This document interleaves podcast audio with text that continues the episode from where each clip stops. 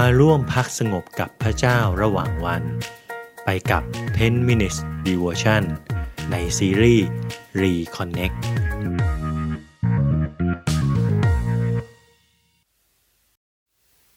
สวัสดีครับพี่น้องที่รักในพระเยซูคริสต์ทุกๆทท่าน ขอบคุณพระเจ้านะครับ ที่วันนี้เป็นวันที่ 6 ของสัปดาห์นี้ที่เรามาฝึกเรื่องของการอธิษฐานคร่ำควรกัน และวันนี้เราจะฝึกในเรื่องของการคร่ำควรพ่อบุตรชายของกษัตริย์ดาวิดกันครับ ดาวิดได้รับการขนานนามว่าเป็นผู้นำที่ยิ่งใหญ่ที่สุดในอิสราเอล และพระเจ้าก็ทรงเรียกเขาว่าเป็นคนที่มีหัวใจเหมือนพระเจ้า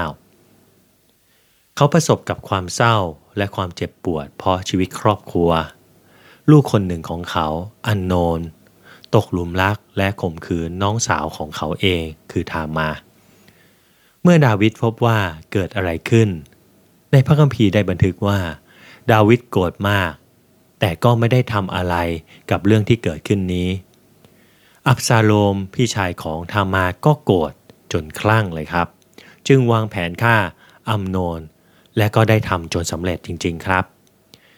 เหตุการณ์นี้ทำให้เกิดความขัดแย้ง ระหว่างดาวิดและก็อับซาโลมขึ้น ต่อมาอับซาโลมพยายามล้มบัลลังก์ของดาวิด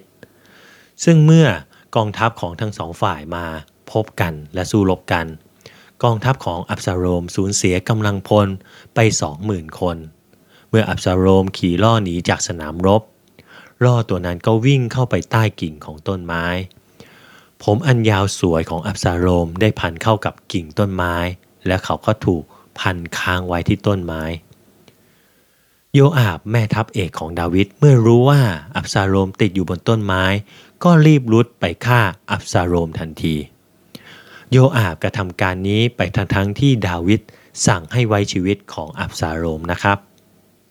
ดาวิดรอคอยข่าวของการลบ และเมื่อได้ยินข่าวว่าลูกชายเสียชีวิตแล้ว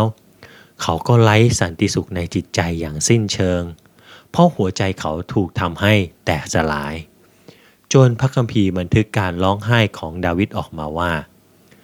พระราชาทรงโทมนัสนัก เสด็จขึ้นไปบนห้องนอนที่อยู่เหนือประตูและทรงกันแสง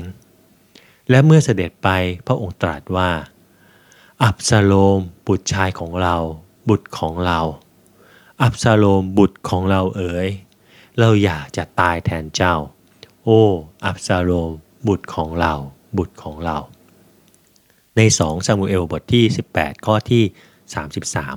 33 พวกเราที่กำลังมีปัญหากับลูก หรือต้องทนทุกข์และะเผชิญความขมขื่นในครอบครัว จะสามารถเข้าใจความรู้สึกของดาวิดได้ในระดับหนึ่งนะครับ